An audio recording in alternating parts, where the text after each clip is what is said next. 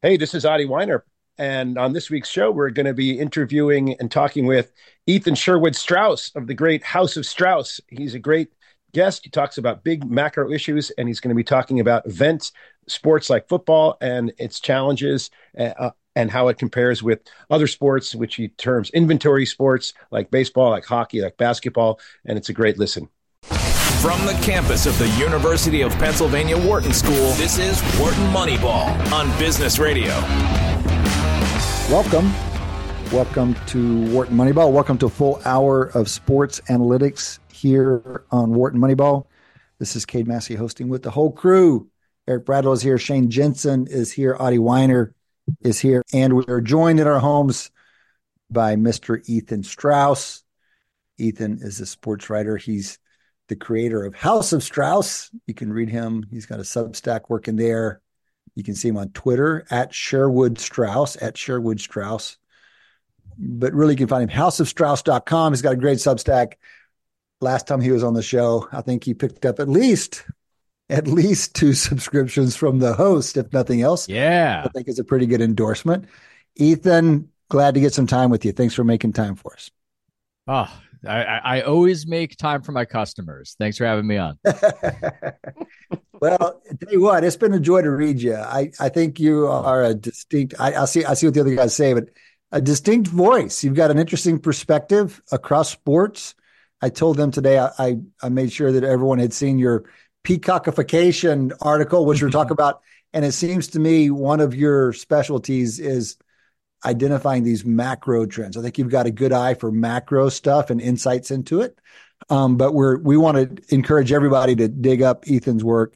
It's reliably provocative and and sharply independent, which is delightful.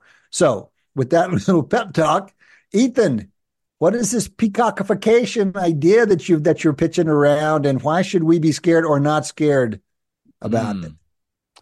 Um, well, we should be scared of pronouncing it. Number one, yes. I think it's the main thing that we should be afraid of is pronouncing that that term extemporaneously. Um, now, to give a little indication of how the magician does his tricks, I would like to claim credit for being able to just find macro trends because I'm like one of the uh, oracles in Minority Report, and I just see all these things. But right. a lot of what I do is talk to people, and people will come to me and the origin of the peacockification is industry people saying this is a big deal. This is a big deal right here. And what we're talking about, as you might know, is that they put Chiefs Dolphins wild card playoff game in frigid temperatures out there in KC. They put it behind the paywall. They put it on Peacock, a streamer that has 30 million subscribers. That sounds like a lot, but in the grand scheme compared to cable, that's that's not a lot uh, subsidiary in a way of uh, of NBC, and people paid up. I mean, we don't know how many subs that it drove, but the rating on it reported by NBC was 23 million. Mm-hmm. Now, I'm mm-hmm. not sure. It's often a little fishy when there's self-reporting of numbers. So I'm not going to hold NBC to that. I just know that it's regarded in the industry as a massive success. Mm-hmm. So what mm-hmm. does that mean? It means that these streamers. Ethan, real, real see, quickly, can I yeah. can I ask one clarifying question?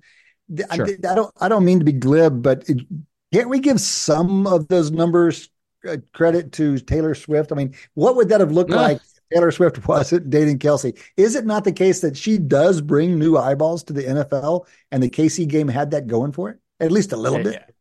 I mean, I'm sure. I think that it's all part of the overall mix um, of the Chiefs as a public team, which is something the NFL can do in a way that other sports cannot do. Small market, um, not that well known or visited a city, but the combination of Patrick Mahomes, Kelce dating Taylor Swift, and the success just makes them somebody that a lot of people would pay to see. And I was like a lot of people on Saturday where I was getting a few text messages from people saying, Hey, do you have a login? Do you have a login?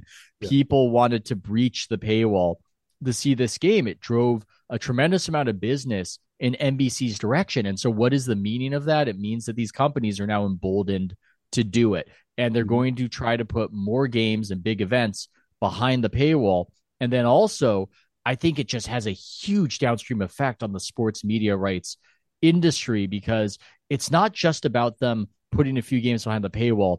It's about the resources and the money getting devoted to the big paywall events that can drive that sort of demand and maybe flowing away from the inventory sports that exist on cable is kind of background noise more or less if we're talking about baseball and to a certain extent basketball so it's a big deal big deal in this industry so we're going to want to hear more about this category of inventory sports versus special events but first some questions at least two of the guys maybe all three of them want to get in eric and then adi yeah, Ethan. So one of the thoughts I had was that there probably, and I'd love your thoughts, is that it's almost like people wanted to test um, the extremity of the event as well, which is let's say we have a prediction of how well people are going to perform under weather conditions. And you know, you say, well, it's 30 degrees. Boy, that seems tough. How about 20? How about 10? How about zero? How about a minus 30 wind chill? It was almost my guess would be there were a lot of fans out there just wanting to see what impact such, I'll use the statistical term, an extreme value of X would have on the output function. What are your thoughts there? Yeah, it did have this Hunger Games s quality where uh, Taylor Swift is watching it behind what looks like glass bricks of a barrier between her and the elements, and everybody else out there competing like gladiators uh, need a Sherpa to usher them to the Gatorade, uh, you know, container or whatever. Really hot chicken broth container in that circumstance. It did have that aspect. Now, I do think that kind of thing is on the margins. I think it's mostly if you had Chiefs, Dolphins, to what you're saying, I'm sure there was more interest because it was a battle against the elements and Andy Reid's mustache is frozen solid. Uh, but I think it still would have done near there, even if it was ideal conditions and the game happened to be in Miami. It's just the NFL playoffs. They're they're just a different animal. There's just nothing quite like the NFL and American culture. College football is having a moment, and maybe you could say that they are just one tier below, and maybe those two are very much separated from the rest in American sports culture. But the NFL is at the top and not by a little. And it's separating. It's separating from the others. Last year, when the NFL went up against the NBA on Christmas Day, they got an average rating that was five times the NBA. This Christmas, a few weeks ago, they went up against each other again, and it was 10 times what the NBA put out there. So we're seeing a separation take place currently coming back to um the uh, Chiefs game um behind the and the sort of success of the paywall, do you have that 23 million broken down by like new subscribers versus existing Peacock subscribers? No, they don't. I mean, maybe they'll break that out for us, but these companies, and this is part of the issue. This is another issue I've written about. I call it the great Vega, the veganing when it comes to television popularity. 10 years ago, we knew how popular every single TV show was in mm-hmm. America. Nielsen might have been imperfect, but it was a pretty good proxy for what was popular. Now we have a situation where HBO comes out and they go, 18 million people are watching Euphoria. I've heard Euphoria is a pretty good show. I don't think they're getting that kind of that kind of viewership. It might have been it was in the teens. It might not have been 18, but whatever it was, I don't think it's getting those numbers. But we're at a place right now where all these streamers have their own numbers and they say you can't trust the Nielsen numbers because they do linear. They're sharing more data. So it's a bit of a mix. And to what you're saying, we don't always know. All I can tell you is that people in the industry think that they got a big number. I can't tell you what the exact breakdown and breakout is right now. Guys, before we transition away from this topic, let's just note what what uh, NBC paid for this. 110 million dollars is the number that I saw, which is sometimes we lose perspective on the value of the NFL property. I mean, it's astounding. It's one of 13 postseason games. It's an early round game at that, and it was it got 110 million dollars. I mean, they have a zillion other ways to monetize the sport, but that's just a real direct indication of the value. Let's change gears, talk a little real football before we talk NBA while we have Ethan in front of us. But Ethan, you did anticipate in print the demise of the Philadelphia Eagles back. They did just take a hit from San Francisco when you wrote the article, but they were still riding high. People saw, still thought that they were the number one seed. Steve Young took them to task, and you you got on Steve Young's bandwagon. Yeah. And then we saw it really continue to the wheels just continued to come off last night. What is your analysis of what happened in Philadelphia? And guys, this is our first time together since this happened. This is our hometown team. It is pretty stunning. Um, who was it today? Kevin Clark today on Twitter said, I think this is the first example we've seen, other than the team losing his quarterback. Do you have another example this prominent of a team looking that good, say midseason, and having the wheels come off this badly? What happened? I think people have uh, talked about the New York Giants coming off uh, going to the Super Bowl and the wheels falling off after starting 11 and 1 or something similar. Um, that was the season that Plaxico Burress shot himself, uh, if memory serves. So maybe there's a comparison right there. But this did seem highly unusual. I think the Eagles to me were fascinating because they were riding higher than they should have ridden, in part because they had that tush push play. That was a big factor. And then extended from that, the tush push and also just being great in short yardage. It's a situation where if you're playing blackjack and you're card counting and you get every single little edge again and again and again, which is fantastic. And it really helped them to have this great record that was better than the point differential. But I think it also obscured a lot of the issues and how they just weren't of a team quality that they were last season. The boring answer is I think they just lost so much talent uh, in the coaching ranks and also on the field that they their cupboard was bare. I mean, you guys know the linebacking was uh, was not great. It's the type of thing that is difficult to uh, smoke and mirrors your your way out of. So I think Steve Young observed that, and then I smartly pegged my currency to Steve Young. I said, "Well, I can't be more wrong than NFL legend Steve Young, at least. So uh, I'll try that. And I think the media right now is trying to outsmart itself and show how savvy it is by saying I'm not going to overreact and be a prisoner of the moment based on what happened in the Niner game. And oh my God, the schedule's so easy and this and that. I think sometimes you just have to assess what you're looking at. And Steve Young's arguments about the Eagles were very compelling to me because they were based on observation. Um, and what he observed, I think, was ultimately uh, validated. It was just a lack of talent. The most concerning thing, I think, is the stuff Bosa has said about Jalen Hurts and this idea that perhaps he just doesn't know how to operate when flushed out of the pocket in a particular way. Maybe mm-hmm. he can work on it. Um, I'm no football genius, but that to me is bigger than Sirianni. Everybody's talking about Sirianni right now. I think Hurts. That's that's the thing. That's the big deal right now for the Eagles. Mm-hmm, mm-hmm.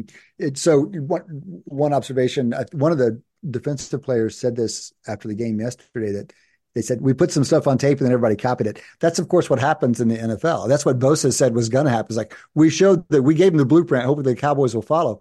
That's the way it goes down in the NFL. People scout so well. But your comments make me think that the that the mistake was the interpretations in the first half of the season, the storytelling in the first yeah. half of the season about how magnificent this Philadelphia team was, which is, you know, people, there's just so much storytelling. We really went off on this after the college football playoffs a couple weeks ago. Eric and then Shane.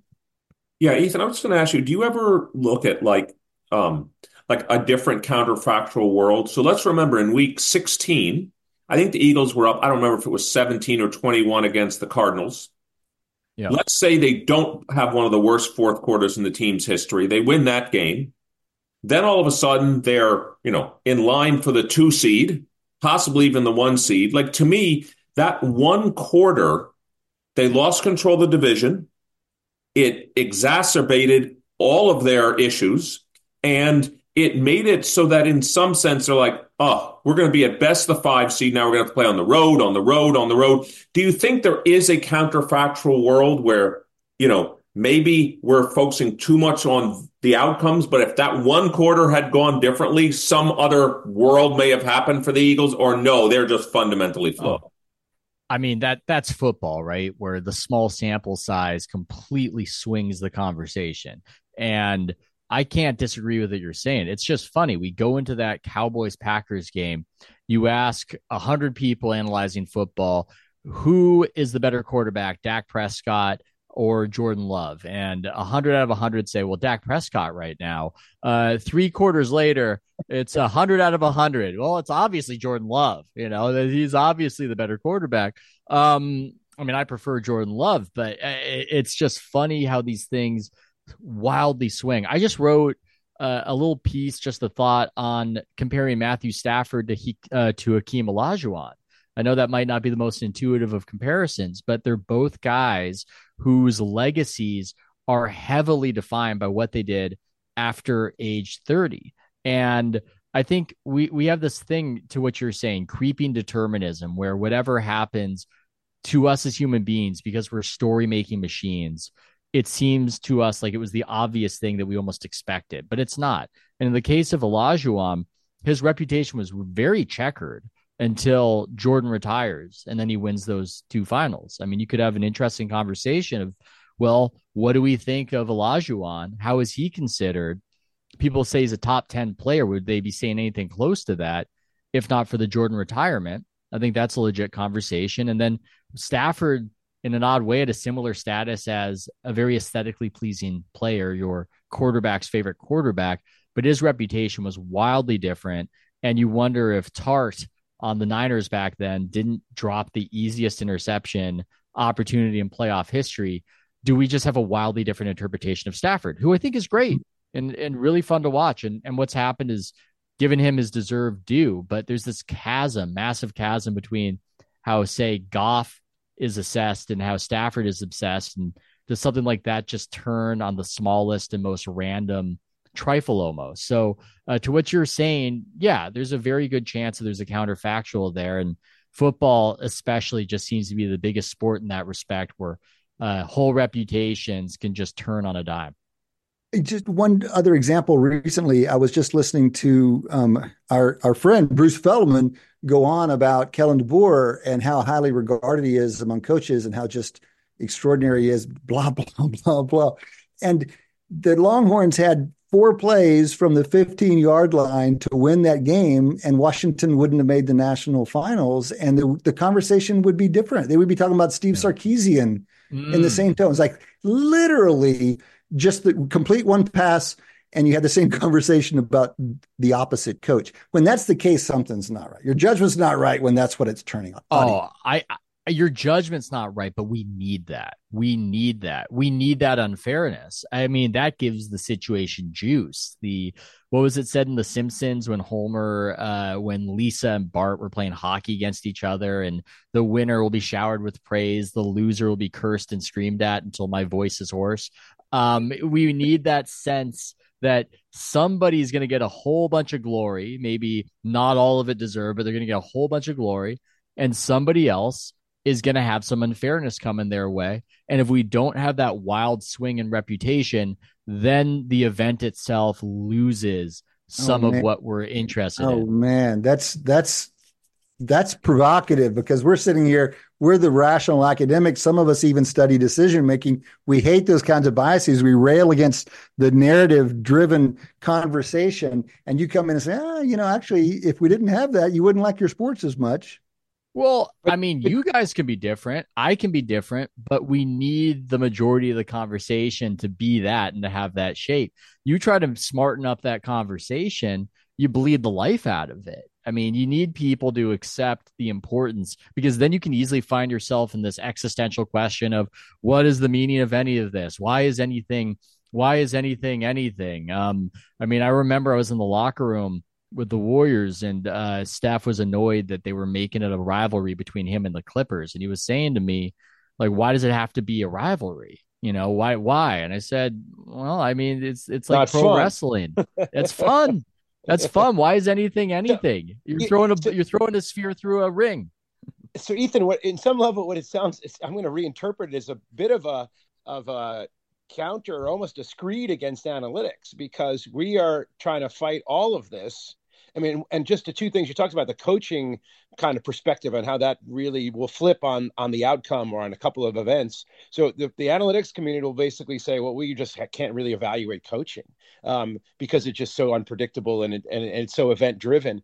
But but going back to it with the quarterbacks, I mean, I'm, we talked about the Eagles. So I remember preseason I don't have the the technology to evaluate quarterbacks myself. So I went out to all my analytics friends who do this, and nobody thought much of Jalen Hurts. I mean, maybe number mm. ten, um, and, and, nobody higher. I'll tell you that much. and and I kept thinking, how can the Eagles be really good if they don't have a, a great quarterback? That seems to be the only thing that predicts, right? And so when they were ten and one, and again Jalen wasn't looking great. Um, the the score differentials were basically zero.